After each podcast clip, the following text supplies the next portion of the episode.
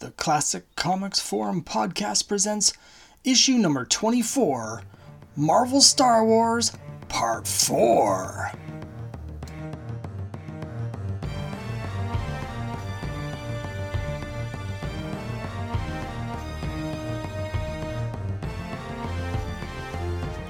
Back to the Classic Comics Forum podcast. As always, I'm your host, Scott Harris King, and in this episode, I am once again joined by the Confessor for the fourth part of our epic, multi decade look at Marvel's classic Star Wars series. Over the course of this exhaustive review, we're looking at issues 1 through 107, plus all three annuals, as well as supplemental material from Pizzazz and from Marvel's UK Weekly. Last episode, the Confessor and I discussed issues 39 to 63, covering the Empire Strikes Back adaptation by Archie Goodwin and Al Williamson, moving through the end of the Goodwin and Carmine Infantino run with issue 50, and continuing into the beginning of David Michelinie's run in the book with great art by Walt Simonson. In this episode, we're going to start by talking about annual number two. We'll also be looking at the unusual Star Wars stories that appeared only in Marvel's UK Weekly, including work by people such as Alan Moore. We'll continue our look at the David Michelinie's run, and we'll move right into the beginning of the run by his noted successor, Jo Duffy. So, without further ado, let's jump right into the action with Confessor and our look at Marvel's Star Wars.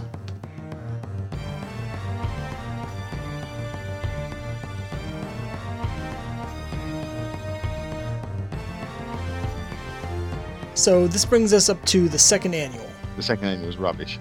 yeah, the only thing I, the only note I have is that it's a Conan story. It's just set in the Star Wars universe. Right, I hadn't thought of that, but yeah, that kind of that does kind of um uh, does kind of make sense. The the thing that's interesting about this, and I I don't you know I don't know the story behind this annual at all, and I'd love to because again we've got Carmine Infantino art in this annual, and of course he's long gone. So you know it's is this more inventory artwork or something that's being used? I mean, I don't think it's a case of it was a different series. It, I think it was hmm. drawn, uh, you know, as a Star Wars thing. But of course, it's written by Michelinie. Right. So I'd love to know what this is. Uh, frankly, I don't really remember the story because I just I didn't really, care for yeah, it. It's like it's really it's boring. Yeah. It's one of those ones you're reading it and you're thinking, how many pages have I got left to go?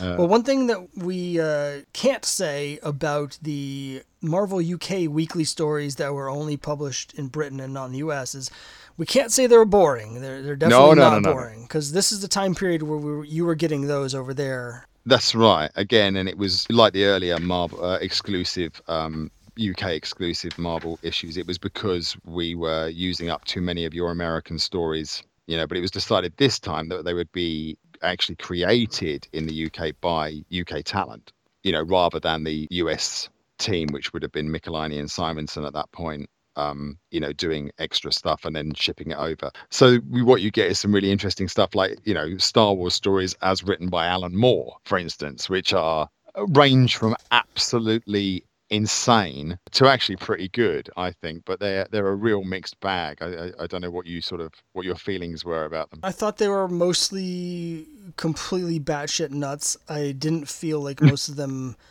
were very Star Wars. Some of them were just like not even remotely Star Wars at all. Like they felt like like he had just dropped acid. Tilotny throws a shape in particular. Yeah. Uh, uh, my note for that story is WTF with a big question mark. Yeah, it's a very strange one. The thing about that that's really interesting, there's two things about that story. It's not a great story, but there's two things that I find interesting about it. Firstly, that he kills Princess Leia.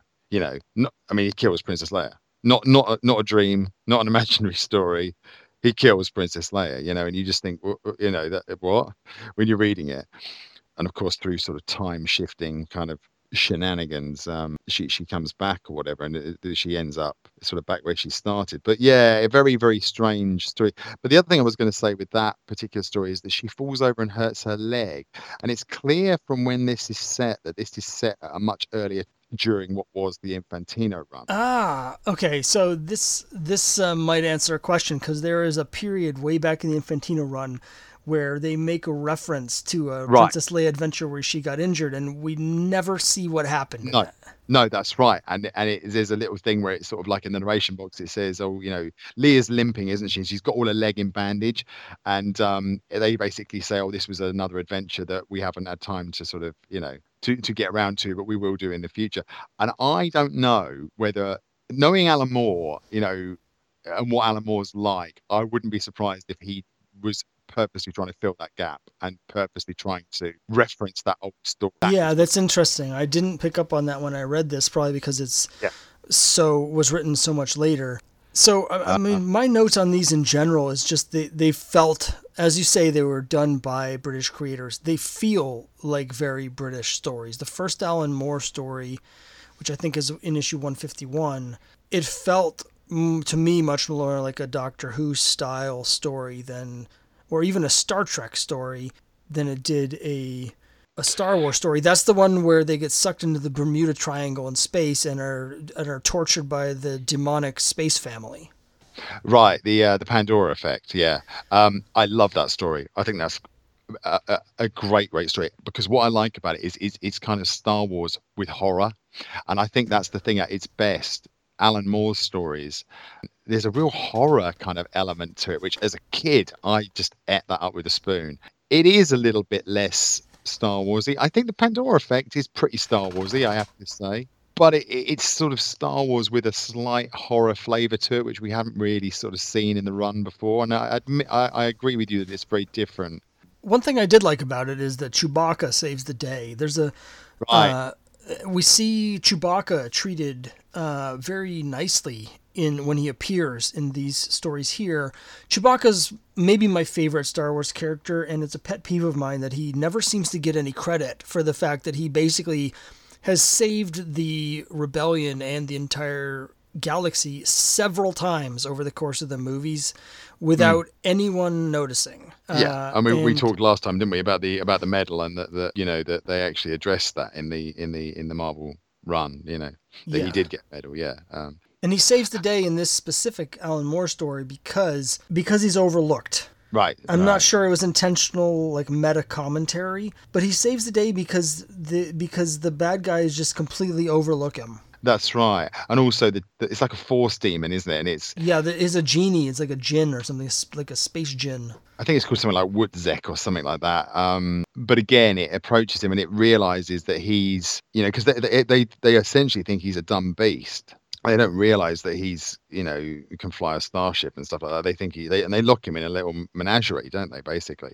yeah. I like this story a lot. I think it's it, it is different. And uh, the one before that, Issue 149 is the this is the first one with Yeah, Death Mask by Steve Moore. I love that issue as well. That again, it's very horror movie like. You know, there's lots of hallucinations and stuff. You know, Luke crashes on this planet and he sees like you know skulls everywhere, and he sees um, apparitions of um, Leia and Han and Chewie all being killed, and it's very sinister. And it's all And it's all being done by that little like uh, telepathic uh, death monkey. you thing. Yeah, right, right. With the Reist is the uh, is the name of it. Um, the the little creature, but it sits on his chest. What I was going to say is he's almost like a little succubus. Uh, Mhm. You know, he he sits on on on Luke's chest and and gives him these visions, which are really like the way that I've always thought of it. It's like an LSD trip, you know, but go, but like going bad, like a bad trip. But again, I really like so I really like that one. You know, that was one we talk about a lot um, which is you know it's kind of interesting because it's not really you know obviously people in the US would never have seen it at the time um, and I don't think it was published actually I don't think any of these were published in the US until like the 90s when Dark Horse put some of them out that's another nice one and uh, the other one I quite like is um, the last one which is Blind Fury where Luke goes into the temple and One of them, they forgot to publish the last page, the one where Vader's Oh, yeah. playing chess with death, basically. That's right. Uh, Dark Lord's conscience. Yeah, and again, so yeah, they they it was just a mistake. They forgot to publish the um the the last page, and the last page wasn't published until like the mid '90s when when Dark Horse published it. You know, I I sort of remember at the time thinking, oh, that's a weird ending. you know, just thinking, oh, that, that's the ending. Oh, okay.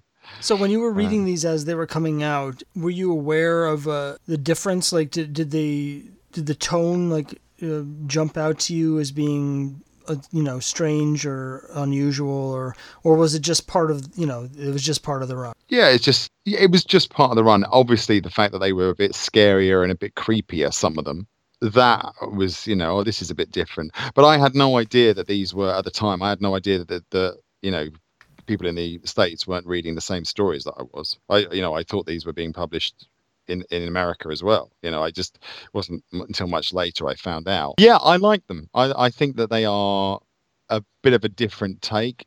Some of them are very un-Star Warsy. Some of them are just nuts. I think the best of them actually hold up really well. There's also that one, you know, the Flight of the Falcon, which sort of tries to um, show how Han got the got the Falcon and everything, which you know I, I, I guess must be kind of interesting to compare to Solo the the movie Solo. It's interesting. I mean, it, from a continuity standpoint, it doesn't make any sense because it contradicts no. Uh, everything. Yeah, yeah, but it, but yeah. it is interesting. I, I, think they're interesting. I think people who are fans of the series who haven't read those should do themselves a favor and read them because the best of them are are really good. I think. Well, they're certainly better than a couple of the fill-ins that we got around this time back in the U.S. Mm. Um, mm. I mean, '64 was written by Michelinie, so I guess it's technically not a fill-in. It has a different art team, and it feels like a fill-in where Luke is on this like basically this planet filled with like medieval lizard people that are having a joust to determine who's going to become king. Uh, that story, I, I just thought it was stupid. Yeah, I mean, I so going back to your last question, did I notice or think these things were different. Not with the English ones, no. When this came out, when this issue came out, Serphidian Eyes or whatever it's called, hated it, hated everything about it. You know, I was really, really disappointed with it. Um, I hated the art as well. I really, really didn't like the art, the sort of quasi medieval thing, which actually we get to see a few times in the series going ahead. They often come back to these kind of weird sort of sci fi, but basically medieval planets. You know, that was a was I hated that, but I particularly hated the um the, the artwork, and it's Joe Brozowski. I'm just looking at this now, but I think it's the inking. It's Vince Colletta, isn't it? It's it's the infamous Colletta on inks. And I remember when I when I, I don't know about you, but when I was a when I was a young kid reading comics at this sort of age, I didn't really, I didn't really pay much attention to the credits. Really, no, I, I don't think I became aware of that until several years into my reading. I think when you're reading stuff as a kid, you're you're not necessarily aware even that you know people are making it. I mean, obviously someone's making it, but you're not thinking about that. You're just uh, into the story. Right. Absolutely right. Uh, and then you Al read Williamson. something like this, and you're like, "Oh, wait a minute." yeah. Well, this it is it. It's so different. Yeah. This is it. This is it. it. It's so different, and it's so sort of substandard, really. That I um, but I always I always remember that I remember reading a like um, you know, people would badmouth Vince Colletta in the forum, and I had no idea who he was really. I sort of, you know, I remember thinking, oh, I wonder what's so bad about his art. And um, I thought I'd just go on the old, uh, you know, the um, the Grand Comics database website, and I went on there and I, I thought I wonder if he did anything on Star Wars because I thought well that's a series I really know, you know I really know that well, and what is it that's so bad about these? And sure enough, Ping this this issue comes up. And I'm like, yeah, that art's terrible. And it's like, suddenly I got it. I was like, right, Vince Colletta. Now I know why everybody doesn't like him. Yeah, but it, it's not just that, really. Actually, it's it's the story as well. It's the story's bad, and it's and it's it sort of points out how bad it is, and why I think it, this is actually a fill-in issue, even though it's by Michelinie. Because the next issue we get the regular team back, Michelinie writing, but we get Simonson and Palmer on the art. It's Fleischer, isn't it? It's actually it's Michael Fleischer. He he um I don't know if, if, that's how you pronounce his name, but it's he he plotted it. Michelinie only scripted it. It's not really Michelinie's story. Ah, okay, that makes sense. Because the next issue we're actually back to the storyline where we've got in issue 65 we get a follow up to the end of issue 63 where Luke is on trial for yeah. uh, and he presents the evidence showing that um, that Shira was actually uh, an Empire spy and he's reinstated yeah. The other thing that happens in this issue is I think this is not the first appearance of this guy, but we get this um, reappearance of uh, Lieutenant Geel or Guile. I'm not sure again how to pronounce these names, but he's a an officer in the Empire who I find to, he's like a, a really interesting for me sort of stand in for Vader because he's very different from Vader. He's sort of this cunning career military guy who mm. is just trying to advance um, in the Empire and willing to do whatever he needs to to do it. I, I thought he was a cool bad guy, and again, I thought we were going to see more of him after this story, but we we don't really see much of him. No, um, this is a great, great issue though. Golrath never, never, never forgets. Of course, they go back to the base that we saw uh, in the uh, issue 50 the crimson forever issue um, on the sort of volcanic sort of thing because they and i love that idea that they they find out that the base the walls of the base uh, the, the stone that it's built out of has the ability to record images and they suddenly realize oh my god you know the whole abandoned base is like you know it could be accessed and, and sort of show the empire if the empire find out about it you know they'll find out about everything you know. Yeah a complete uh, record of everything they've done. Yeah and then they'd obviously be able to track them to Arbra because they knew where the fleet went. You know,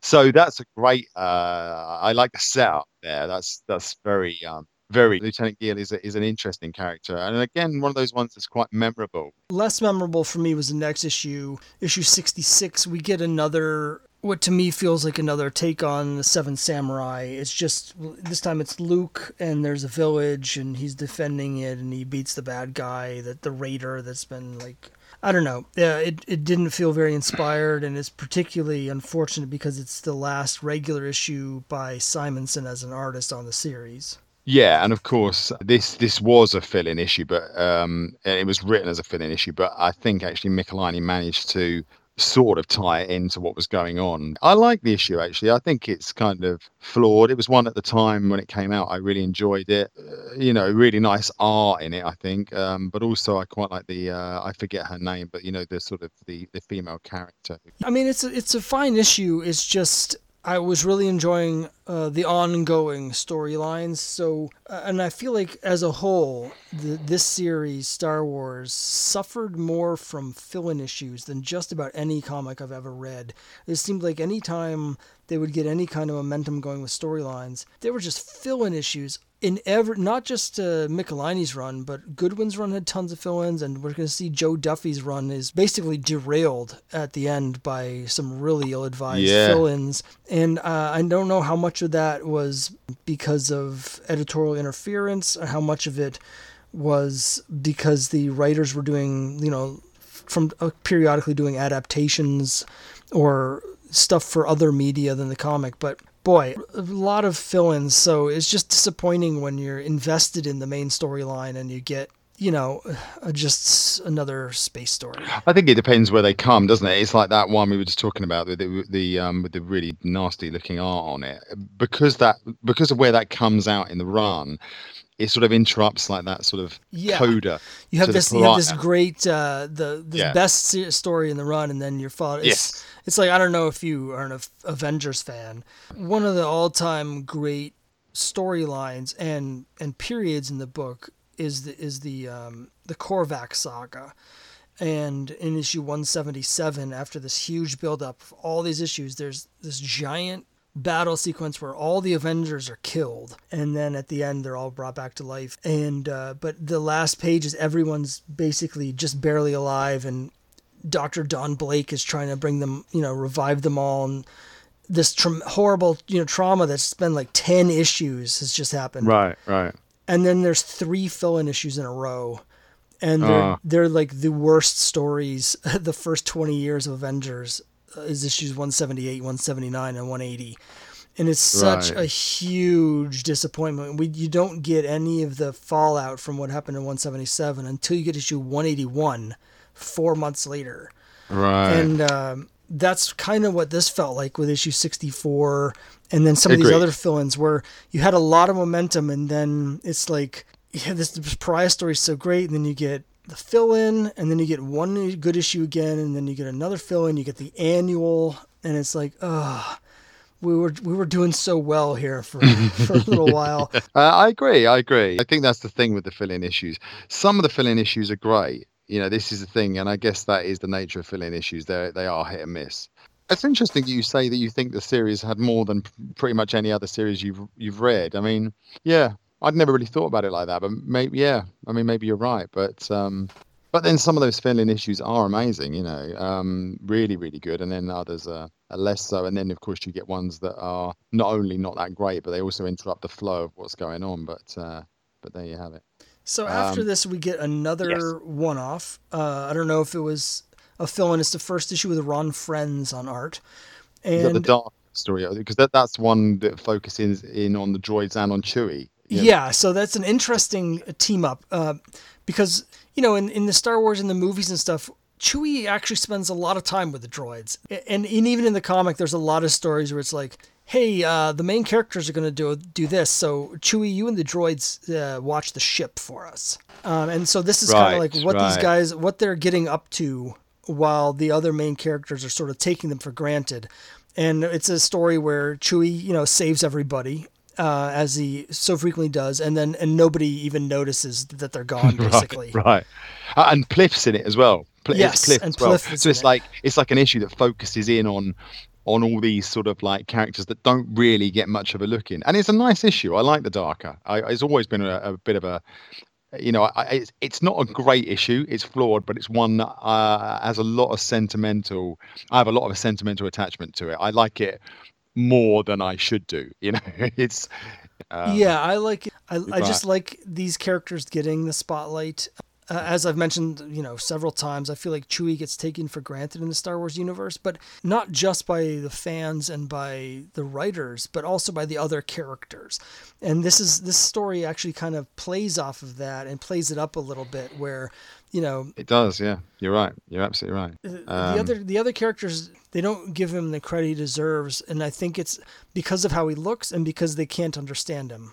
Like Han's the only one that takes him seriously because Han's the only one that can understand what he's saying. I agree. Yeah, and I, I again, it, there's a little bit of a sort of a a little bit of a horror thing creeping in here as well. You know, in this issue because they go off to this sort of down this unexplored, uh, you know, uh, a part of the rebel base in this sort of down these tunnels, and they find this sort of abandoned city. I think the art is fantastic in this issue. I think it's a great debut for Ron Frenz, who There's definitely horror elements because they're basically fighting a psychic an, vampire, but because of Right, that, right. It, it actually again felt kind of like a Conan story, but not not in a bad way. Yeah, I think I think really that this is uh, the difference in that you're picking up this and, and I don't so much is because I think I read these at the time as a kid and I think I just accepted it. Yes, I see what you're saying and you're probably right, but I sort of I, I tend to sort of view it more as for me. I guess I what I'm saying is that because of comics like this, I think Star Wars can have horror elements like that, and that's sort of almost how I view Star Wars. Do you know what I mean? Like it's Yeah, yeah, I, I know what you mean. that's perfectly within the realms of Star Wars as far as I'm concerned, even though you don't get that in the movies. It's an interesting point. I think we might have talked about it last time, but how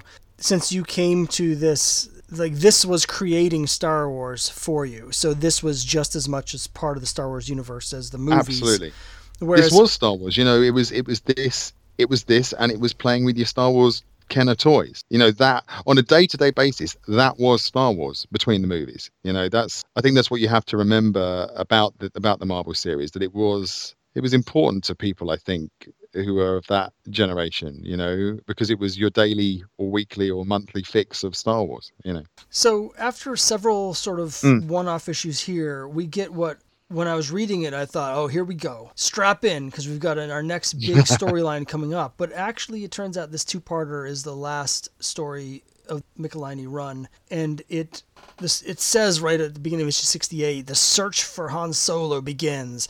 They're gonna hmm. they split up and they, they start going out looking for the different bounty hunters because they know that somewhere these bounty hunters know where Han Solo is taken, so they're going to track them down. Now this is this issue is coming out less than a year before Return of the Jedi. So when I was reading this for the first time, I thought, here we go, we're setting up Return of the Jedi with this this story. Actually, that does not turn out to be the case, but it's a No, really interesting no. story where we get we get some new characters introduced that become important later on, and we get this great fake out where you think it's Boba Fett on the cover, and uh, Mm-hmm. but it turns out there's actually some other Mandalorian soldiers that were compatriots of Boba Fett. And I thought this was a really interesting story, but also it features art by Gene Day. And I thought the art in here was really good. I, yeah, it's I was fantastic. Like, Man, you know, we had talked a little bit about Gene Day because he did some inking. Um, he, he, did for yeah Infantino, yeah.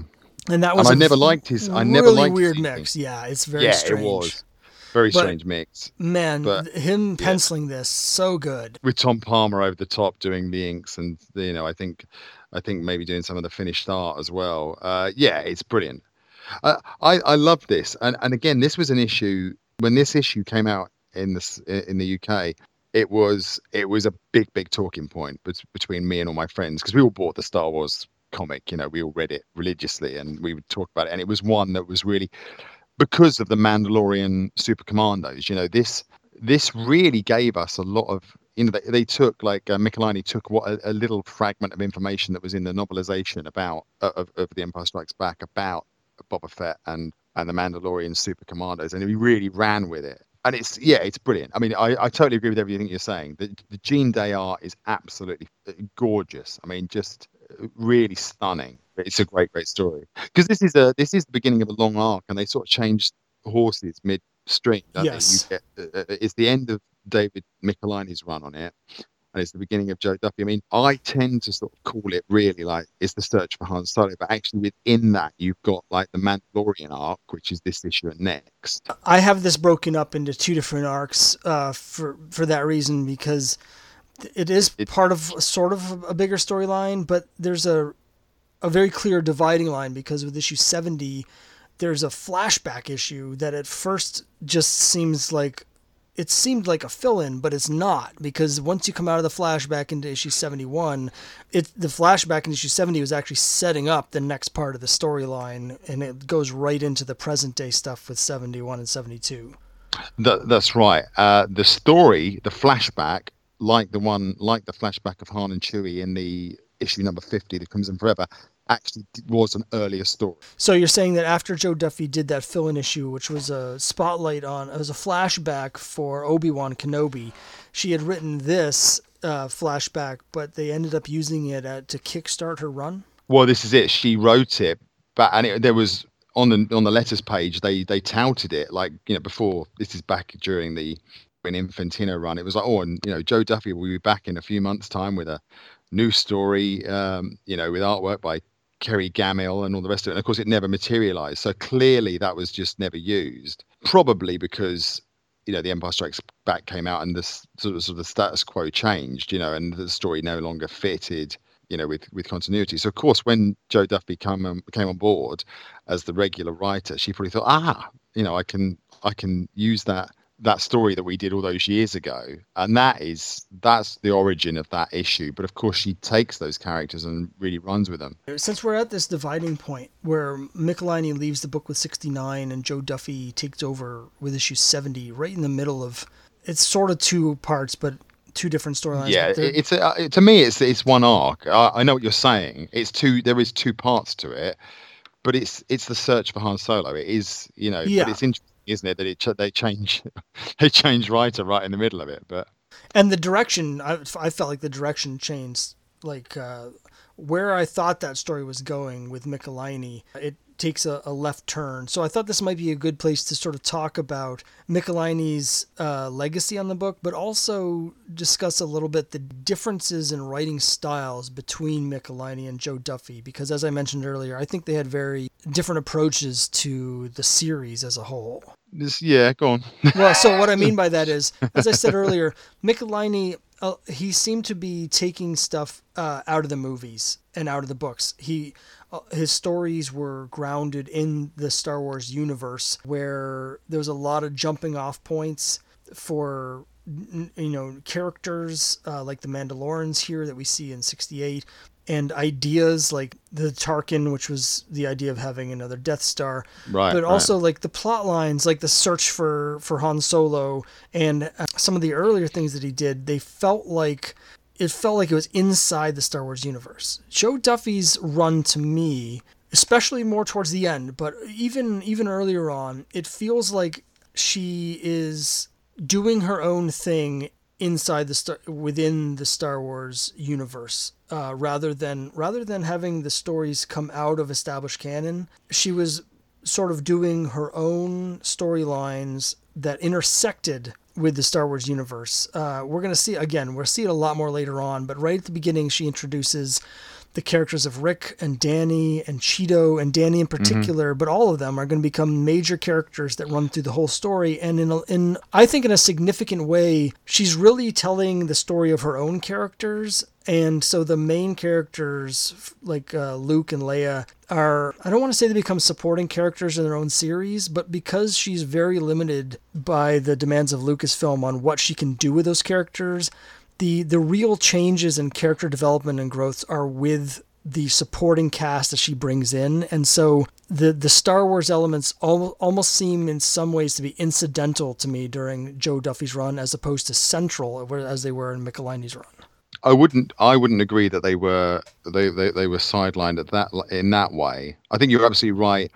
Particularly later on in the run, yes, absolutely. The the, the cast we all know and love, you know, Luke Han, Leia, whatever you know they, they they very much become like co-stars in their own book and that's part of you know i'm jumping ahead but that's part of what goes wrong at the end of the run.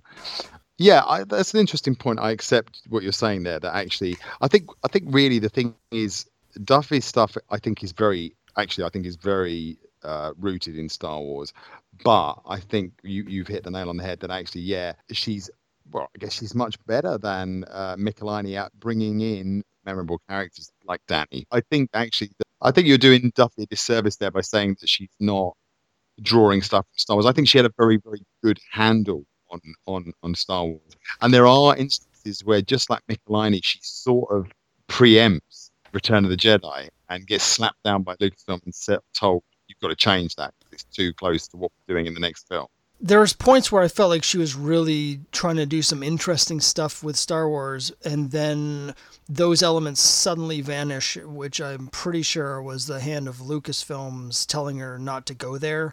Uh, it's not that I think she didn't have a good handle on it, because I think she did. I just think by as her run goes along, she's less and less able to do what she wants to do with the Star Wars universe, mm. and she's sort of forced into just sort of going off into left field. Um, yeah, absolutely. It's certainly, uh, certainly post Return of the Jedi. I know for a fact from things I've read of hers that she's written that yeah, Lucasfilm got ever more, you know, demanding for want of a better word. But uh, getting back to the Search for Han Solo storyline that ran through issue 72, what did you think about that? Uh, well, I mean, yeah, I think it's a tremendous story. I think the whole Stenex saga um, is is really is a great story. Great, great art in it, and memorable characters. I loved the trio of um, of you know Rik Duel and and Dani and um uh, uh, uh and Chihdo, you know, I think were, were, great, and I love the whole kind of, you know, there's that big fake out where you think they found Han Solo, you think that they've actually found him, and it turns out that it's actually Chihdo in Carbonite. Um, I love that. You know, as a kid, when I was reading that, that's that was edge of your seat gripping. You know, that was really like, oh my god, you know, they've actually found Han Solo. You know, um, you know, and it's I think that's brilliant. I think that's some great writing. I think that's some really good writing from Duff. One thing that I really liked about the the trio of Rik, Dani, and Chihdo is that they felt like funhouse mirror of our main characters. And so they I thought they were really good for our group to play off against because yep. they they have sort of in a way they have their own they have their own story that we just don't know about yet. And so they have their histories together and their interactions together and you can tell they're sort of this interesting unit and so it's almost like our characters in their star wars saga are intersecting with these characters that are in the middle of their own saga and we're just seeing this one little part of their story so i, I really liked them I actually felt, as we'll talk about this more as we go along, I, I'm not that big of a fan of Dani by herself. I like her in in this role with the group, but when we lose Rik and Chihdo later on, and she becomes sort of a solo focus, uh, I I just don't care for her character as much. I think she works better as part of this group. Okay, yeah, that's. I, I know of, yeah. a lot of I know a lot of people love Dani, uh, so that's probably I'm probably in a minority on this one.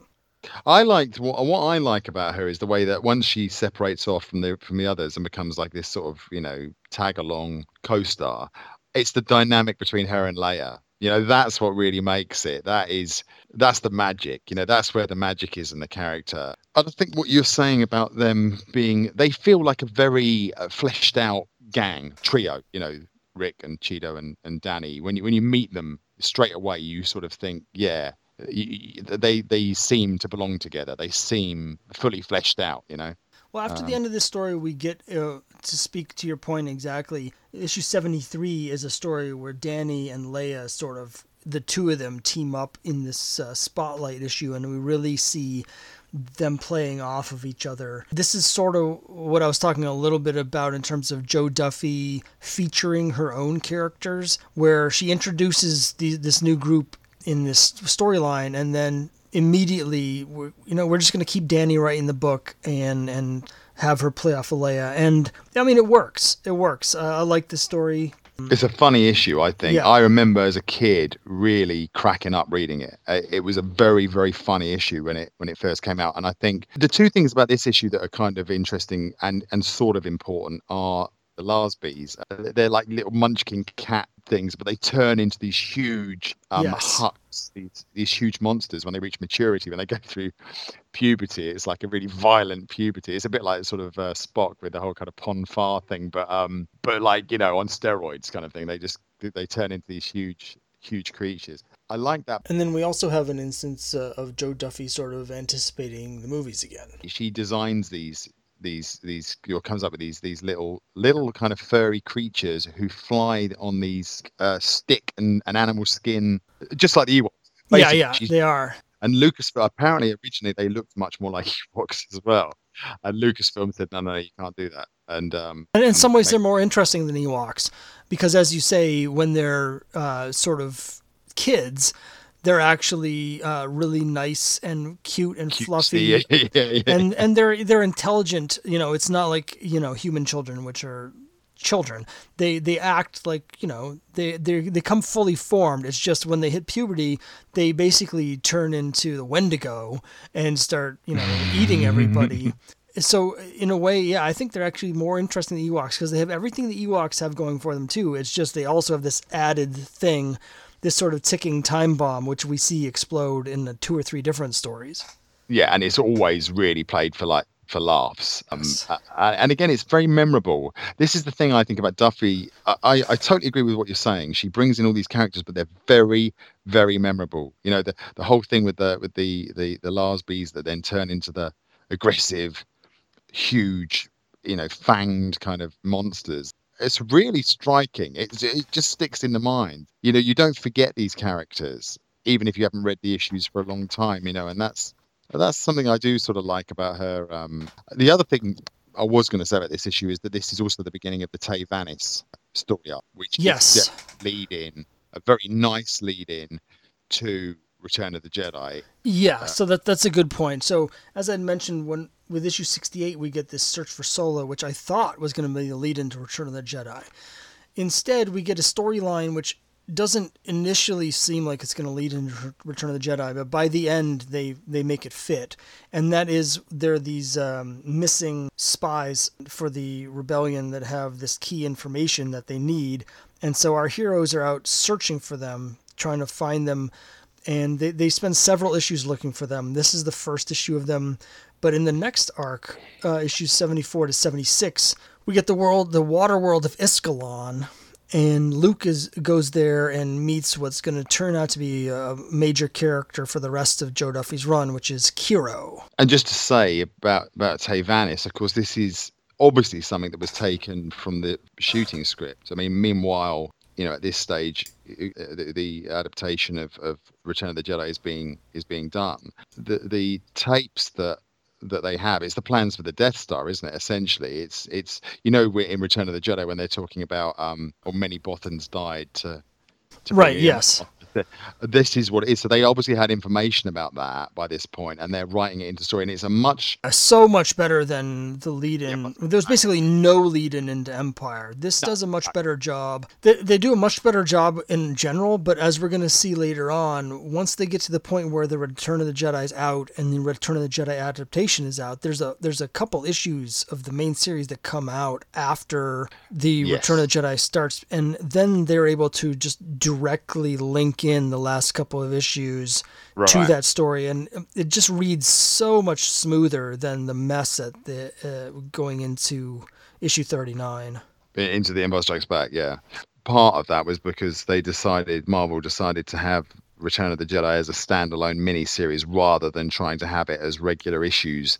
And I understand that the thinking behind that was that oh hey we can have two star wars comics on the on the shelf every month you know rather than one i think it was as simple as that you know but it did the upshot of it is that it did allow the the main story and the main series to dovetail into return of the jedi in a much more organic way which I loved. I really appreciated that as a kid. You know, I thought that was. So the story uh, in issues seventy four to seventy six, we get this water world, and there's like a twin planet Luke is there because there's a signal that the you know the Tay Vanis or his partner, whose name I'm forgetting, might be on the planet with Yom information. Argo is it Yom Argo? Is that right? I yes, think I think that's right. They discover that he's not there, but they're what Luke does find is this this race of these fish people who are a really interesting race because they basically have a school Mm, like fish kind of. Yes, yes. Yeah, yeah, and so they have someone who's their leader, but he doesn't really lead so much as just express the will of the school.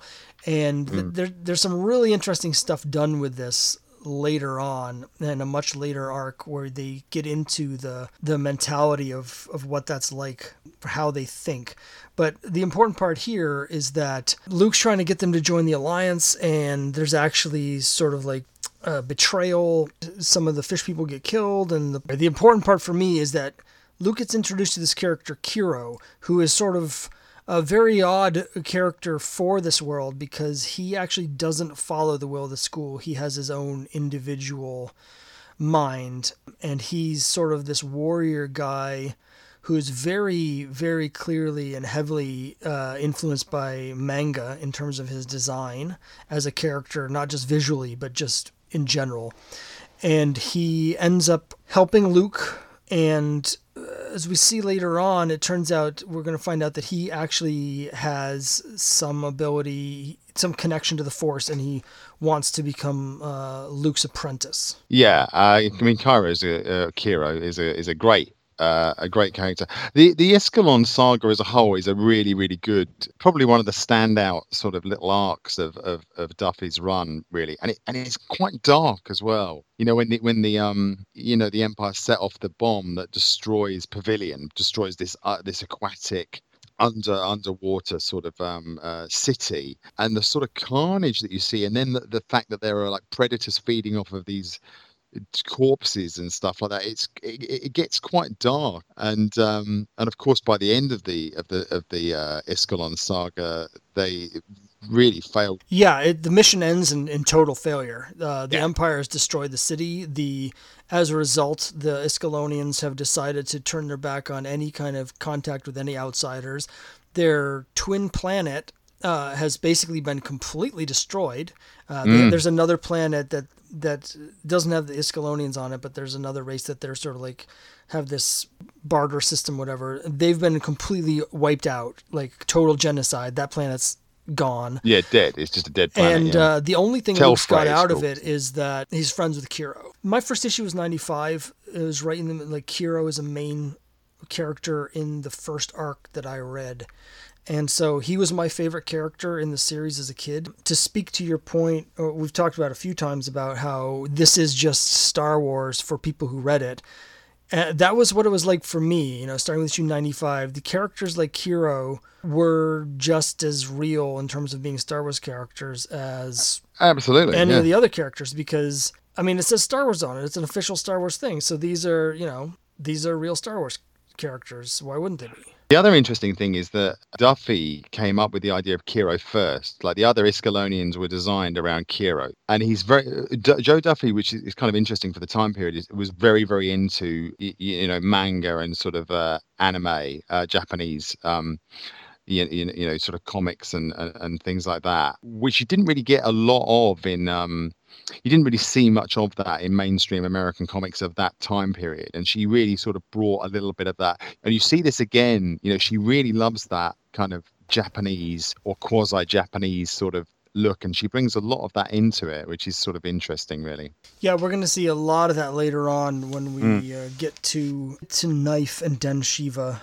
there's a yeah, there's, like there's, the Nagai and the yeah. Yeah, uh, there there's like yeah the Nagai. There's there's so much anime influence. Yes. Uh, at yeah. the end of the run, but this this is a really good story, and I was a big fan of of Kiro. I think he's a really interesting addition. Uh, issue 77, the only note I have is that it was goofy. If I'm remembering right, this is the issue where Leia ends up becoming uh, like a lounge singer. Yeah, it is goofy. Uh, it's not bad, it, but it's just no. It's, a, it's, it's actually a nice sort of tonal change after, like you said, the, mm. the previous arc was very grim. Um, it was, and this is dark. just this yeah. is just straight up comedy here. Uh, one thing about this issue I want to mention in terms of being funny is that it's actually funny because later on in the run, Jo Duffy had a number of comedy issues that were not funny. They yeah, became very right. tedious. But this is actually this is actually a fun issue yeah, I think that she was able to write uh, a lot of comedy. I mean, there's proper belly laughs when you're reading it. It still sort of feels like Star Wars. The other thing is with this, you really get to see like Dani's kind of attraction to to Luke, and it's sort of interesting that Luke always like sort of resists her sort of sexual advances. You know, I mean, Dani is such an overtly sexual character, and she's so sort of. I mean, she basically puts it on a plate, and that's because of her race. You know, as you, as you know, if you've read the, the comic, she's a Zeltron, and the Zeltron race, male and female, are both you know they're they're they're like a race of nymphomaniacs basically. But but it's interesting to me that luke never once uh, takes advantage of that. Well i think it's interesting that you mentioned the zeltrons because we're going to see more zeltrons later on. And the fact that zeltrons they have this extreme sexuality as part of their racial makeup it mm. it's interesting. There's a subtext here, I think, where there's a couple things that I might be reading into it, but there's a subtext. The other characters do not take them seriously because of their sexuality, particularly in this specific way where Dani is trying to explain to Luke constantly throughout the series that she's interested in him not because she's a Zeltron, but because of who he is. And nobody really believes her because of because of the fact that she's a Zeltron, or like her emotional life is not treated seriously. She's treated by the other characters like a bit of a joke in this like they don't they don't take her emotions seriously i don't think no she's sort of treated like you know like uh, uh, like a bit of a floozy basically yeah, and so it's it's interesting in a way. Luke is the only one that actually takes her seriously because he refuses her advances. If that makes any sense. Um, yeah, I, I know what you're saying, and of course it transpires that she's part of the reason she's attracted to Luke is that Zeltrons are naturally attracted to Force users.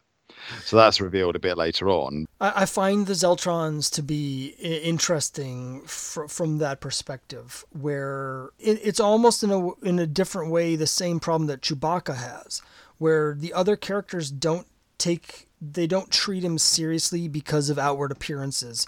Uh, which you know, in a broader sense, actually goes back to the thing with the droids that Archie Goodwin is. There's there's a theme mm. of hmm. this, and when you really look at think about it, when you start thinking about how the characters, the main characters, even treat droids and and Chewbacca and the Zeltrons, there's this there's a real strong thing where people are judged by how they look in the Star Wars universe, which you wouldn't think would be the case given how many weird alien races there are.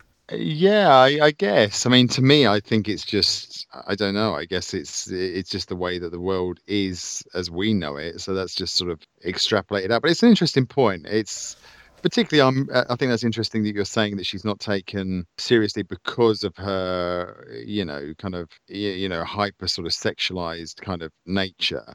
I'd never really thought about it in that way because um, very often it's, of course, it's played for laughs, isn't it? This is the thing. It's it's not like Duffy really labours the point in any kind of you know. No, you're right. It, it's definitely it is played for laughs right up until all of a sudden she becomes like a tragically depressed figure at the end of the Right, run. And when that right. happens, uh, even though I have got some issues with that, it kind of makes you re-examine how the character has been portrayed in the previous storylines. Uh, at least it did for me. Yeah, I would agree with that. Um, the thing is with the Zeltrons, I a- again, it all comes down to Dani for me. I think Dani's really interesting character. I like her a lot. Other Zeltrons that you meet in the series, nah, they're kind of annoying, you know. And it's for me, you know, and that's that's the thing. I think Dani's a great character and the, the sort of dynamic, the way she interacts with both Luke and with Leia. But the other thing is that I think that you know I was saying about that, that Luke He never takes advantage of the opportunity that is presented to him numerous times with great enthusiasm. Right. And, and and really he has no it's already been established by this point that, you know, Han is the one for Leia. So he's kind of on his own. Like it, there's no reason on earth why he shouldn't hook up with Dani, you know. Of course he's the hero, so you you know, you sort of feel, well, okay, he shouldn't be a sleazebag, you know, he should be a bit of a, a bit of a sort of thing. But I think there's a there's a uh, there's an additional layer here as well that I think that Duffy kind of understood her audience, and I think that it's very much like that, uh, you know, kissing girls is is icky. It's that kind of she's writing to sort of ten year old boys sort of thing, you know. I Um, think you're right. Uh, I also think there's some editorial stuff going on here with Lucasfilm, um, and I say that because of where we know the Dani storyline is going to suddenly go out of nowhere. mm, mm. Um, I'm pretty sure that that was editorially mandated that she's not to end the, the romance potential with Luke. That's just a guess, but I, I think that's one of the other reasons that Luke is constantly turning her down, and we never see Luke really w- with anybody, uh, is because she just wasn't allowed to to develop Luke in a character in that way. Yeah, I think you're right. I think I, I think that's absolutely. But again, you know, it's played very much for laughs. You know, he turns her down, but it's the source of much humor. Is he? He feels really uncomfortable, and she's like all over him and being really passionate. And uh, you know, it is that sort of, you know, like the girl in the treehouse kind of thing. And it's like, oh, you know, she wants to play kiss chase. It's that sort of thing as well. You know. So after issue 77, the Return of the Jedi adaptation started being published, but the continuity in the main story here doesn't catch up to the beginning of Return of the Jedi until the end of issue 80. It was started being published around here, and it becomes important because when we get to issues 79 and 80, we're going to see some stuff that's directly setting up Return of the Jedi. Because by the time they got to writing issues 79 and 80, they already knew, they had already written Return of the Jedi, so they knew how to set it up directly. Yeah, and in fact, actually, by the time you get to issue 80, I mean, Return of the Jedi had been out in cinemas for a good sort of six months. So yeah, it was yeah. So 78 is a fill-in issue that features Wedge, and there's a several issues I had with this because it just didn't make any sense. I, I mean, I'm glad. I was happy to see a Wedge solo story. Uh, Yeah, it's just right. that What a shame! It was such a disaster. yeah, and and the main problem is he's described as though he's actually Biggs. Yeah, Uh, it's a, a total mess. I mean, it's really this issue is like the poster child for people who want to knock the uh, the the Marvel run and say it's rubbish. You know, it's it's not in keeping with Lucas's uh, aesthetic or vision or whatever. But yeah, this is pretty much like the poster child for that. Really, it's I wonder how this issue not only snuck past Marvel editorial, but also like Lucasfilm. They would have read this script and you'd have thought somebody would have been. Oh, hang on a minute. No, no, no. You've got these two characters confused, you know? Yes, I don't think we need to talk about this issue too much. It's just it's it's a real disappointment, and it doesn't make any sense. and it doesn't play into any of the rest of the thing either. it's a No, it real done in one. Uh, you know, you could skip it and you you'd not miss a thing. It's really poor. The art's not great. I mean, it's really got very little um sort of you know redeeming features. Really, like you say, it's a shame because to have a story about Wedge is like potentially oh that's a really interesting uh, thing. But yeah, it's such a mess.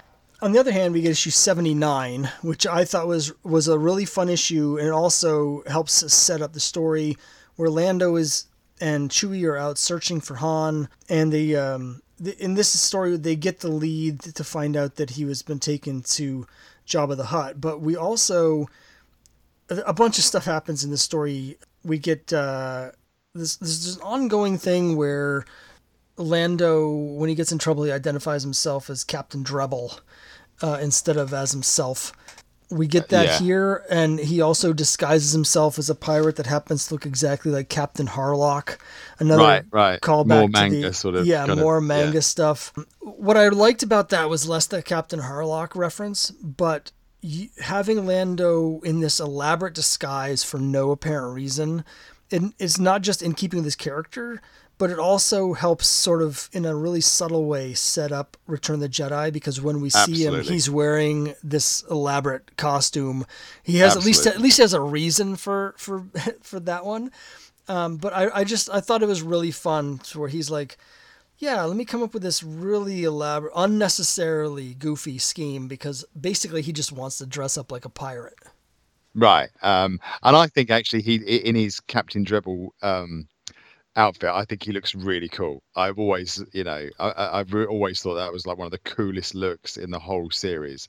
Um, yes, okay, it's really ripped off of, um, as you say, uh, Captain Harlock, uh, which is like uh, an old Japanese anime thing, isn't it? But um, I, I think it's a really great, a really great disguise. But something I would just say that we didn't really touch on was that the the the real Drebble, the real character Drebble, was somebody that we met back in the Stenex saga. Uh, th- uh, this kind of um, That's right. Back in the story issues seventy one and seventy two. yeah, uh, and he's he's sort of it's somebody that obviously Lando Calrissian has a history with, and there's this grudge between them, and and Yeah, Lando's got this grudge against this Captain Treble, uh, Drebble. So what he does is he, whenever he does something that's going to get himself in trouble, he identifies himself as Captain Drebble, in the hopes that this will catch up with him and his enemies will actually take down Captain Drebble instead of himself. And uh, we see this set up a couple times, and it's going to have a really interesting and fantastic payoff later on in the series. Um, and again, Drebble, what a what a what a memorable character. I mean, one of the most memorable characters I think from the from the whole run. And again, you know, this is Duffy. You know, yes, she's bringing in these characters, but they're, you know, her her success rate, at least at this point in the run, is very very good. You know, these are these are really strong, striking characters that that stick with the reader. You know, that you sort of remember. Yeah, I agree. The other thing that happens in this issue, as part of the plot, there are these statues um, that everyone's these pirates are looking for because they're supposed to be super valuable. It turns out mm-hmm. that Lando has got it on the ship the whole time, and he's like, I don't know. It seems like a mi- it sort of seems like a minor punchline at the end where he's like, I had it all along, but it actually Duffy does a really good job of bringing these little things back later mm. on where they have mm. more significance and these statues and their true value are going to come up again much later there's going to be a payoff to that setup Yeah. Um, I, I, I, this is a really fun issue. I, think. Um, I, uh, I again, I really enjoyed this. Interestingly, just as a sort of an aside, really, there's a when they're having this uh, really sort of uh, uh, intense car chase, or land speeder chase through the city. There's um, a page where they stop and you know there's a woman of the uh, a lady of the night, shall we say, uh, that they that they talk to just briefly. When this was published in the UK, they actually censored that out. Hmm. That they thought it was too. Um, yeah, we didn't get that page. Um, they just took that entire page out because they, I guess they just figured that you know having a prostitute in the um, as a, the long hand of margaret thatcher strikes again well there you go yeah this, this is this is uh, this that's that's probably the worst thing she did uh, but so then we Um, get issue 80 so thi- which this, is this is this is a really good one oh great issue great great issue uh loved it at the time love it now really super poignant really well written and a fantastic uh conclusion to the to the whole sort of Tay Vanis Yeah, Uh, so our, our heroes have been searching for Tay Vanis for like eight issues at this point. They finally find him, and he's basically been tortured into oblivion. it's a very dark uh issue V- very dark. Yeah, he has uh, this droid companion who is basically in love with him, and um, at the end, she sacrifices herself and sort of kills both of them. to, to end his suffering to end his suffering. Yeah, it was it was really uh, to me it was like a classic sci-fi sort of robot love story. I've seen these tropes before, but I thought it was really well done. It was very powerful, and this version of Vader, where he sort of leaves this message, he's like, I knew for Luke and them. He, he's like, I knew you guys would eventually find him. And so uh, I just left him here uh, as sort of, uh, you know, enjoy. Uh, he just basically Mm. tortured this guy just to show what an asshole he is. Um, Yeah. Vader felt very sadistic and evil in this comic in a way that we didn't see very often. This is a very different Vader, for instance, from issue 47, where he's on the banker world, like uh, trying to outplot, you know, Leia. No, no, this this is Vader. This this is Vader Yeah. issue 80. Now it is a little bit interesting where this the next issue this leads directly into the events of Return of the Jedi. So the next time we see Vader, he switches sides. But in terms of like great issue, and they get the tapes. So because I think if I remember right, the droid had the tapes. Yeah, that's right. She has them in a, uh, in, in a kind of compartment in her chest. uh, So believe. they, they get the tapes to set up Return of the Jedi. So at, at the end of this issue, they've got the tapes and they know where Han Solo is because we found out in the last issue that he was taken to Jabba the Hutt. So everything's set up for, for the Return of the Jedi. Again, the, st- the issues have already come out, the movie's already been out, but it, it takes place after issue 80 before issue 81 is where that story slots in. So they did a really good job of get of working everything to the point where it felt like a much more natural fit. Yeah. Uh, and just to touch on something that you just said there about that they now know that um, you know uh, uh, Boba Fett has taken Han to to uh, Tatooine uh, to to Jabba the Hutt. Um, one of the criticisms I see a lot, i i you know, of, of the Marvel series is that well, why didn't they just go straight to Tatooine? But actually, it really, I mean, you know, obviously the the, the real reason is because they had three years of comics to make um, and fill in the gap. Um, but as you pointed out to me, Lando in Empire Strikes Back says he'll let them know if he finds Han. So we we know that there's gonna be some kind of search involved to find him. we already know that um, for whatever reason, uh, Boba Fett wasn't going to go straight to Tatooine because otherwise, at the end of The Empire Strikes Back, they they would have just said, "Right, okay, let's let's let's all go off," you know. Luke had So- said that he would, that they would meet at the rendezvous point on Tatooine. Yeah, that's right. And I think he, I think even Luke says something like, "Well, I'll be waiting for your signal." So it's really clear from that dialogue that although Luke, Leia, and the others know that, you know, the Fett is obviously going to take Solo to Tatooine eventually, the whole thing is that they want to rescue Han before he gets to Jabba because they realize it'll be much much harder. Ah, To you know, I, I never really uh, I never really thought about that. That's a good point. Yeah, that's the sort of in-story rationale. Obviously, the, the real reason is because they had three years of comics to fill. And I think that was, you know, I think they did a good job. I think, you know, they're, they're without Han Solo, they did a good job.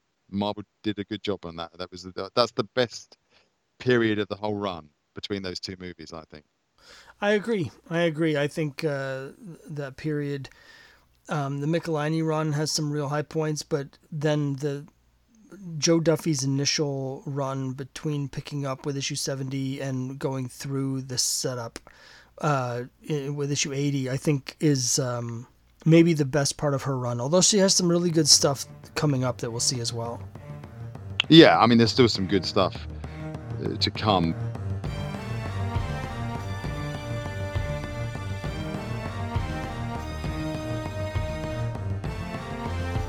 That's it for this episode of the Classic Comics Forum podcast. As always, I'd like to thank my guest, the Confessor. I'd like to thank all of you for listening. And next time we'll be discussing annual number three, the Return of the Jedi adaptation, and we'll see what Jo Duffy came up with once she was past the end of the movies and started receiving some very strict guidance from Lucasfilm on what she could and couldn't do. So we'll be talking about Star Wars numbers 81 through 94. So I hope to see you then. As always, you can visit us at classiccomics.org to join in the conversation, and I hope you enjoy.